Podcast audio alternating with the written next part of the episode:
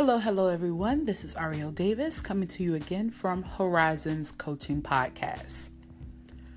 How many of you have truly held yourself 100% accountable for whatever actions that have taken place in your life, professional or personal?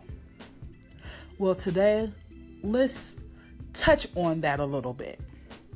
So, when we're dealing with accountability, most of the time we're looking at maybe another person and we're trying to put that person in perspective and saying, hey, what you're doing is not correct or it's unethical, and immoral, whatever it is.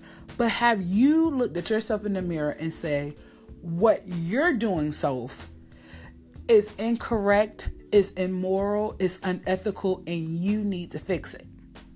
If not, it's time to start looking in the mirror. The one thing that people have a problem with, some people, not all, is holding themselves accountable for actions that maybe not have been placed on them by themselves solely, but they play some part in it. It's just like if you work in a team at work. Even if you didn't make the error, you are a part of the team, and the team has to take the ownership.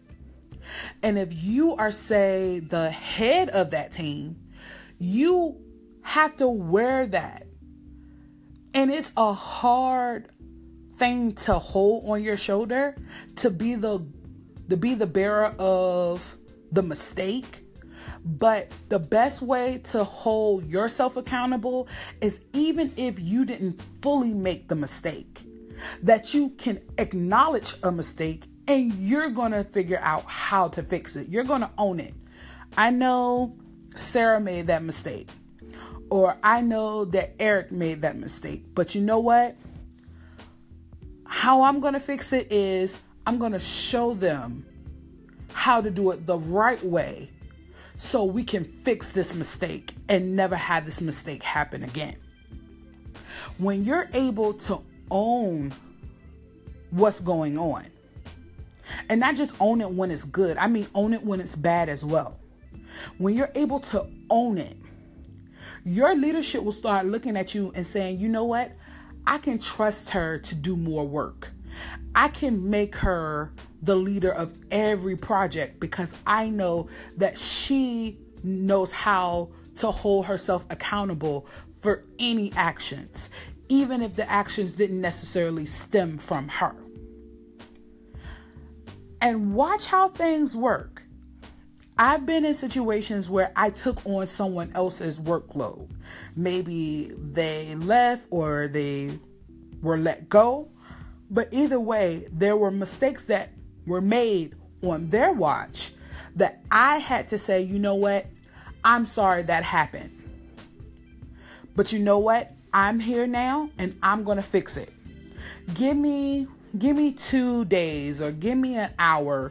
Give me enough time so I can review it all and look over it. Never once accusing the person before me because we can't focus on who did it. All we can focus on is how to fix it and you gain a lot more respect that way. It is so easy to play hot potato when things are bad. When things are good, we want to always keep it to ourselves. But when it's bad, no, you did it. No, you did it. No, you did it. No, you did it. I'm not fixing it. You fix it. But it's so much easier if you say, you know what, something needs to be fixed. There's a problem. I don't know how it happened. And we can't focus on that too much. But what I will focus on is how to fix this for you. Because a client doesn't care who made the mistake, all they see is a mistake and they want it fixed. So when you are trying to progress, you have to be mindful of that. No one cares of who did it. What they care about is how it will be fixed. So take that opportunity to just own the problem, whatever it is, and give it your 100% best so you can see the fruit of your labor.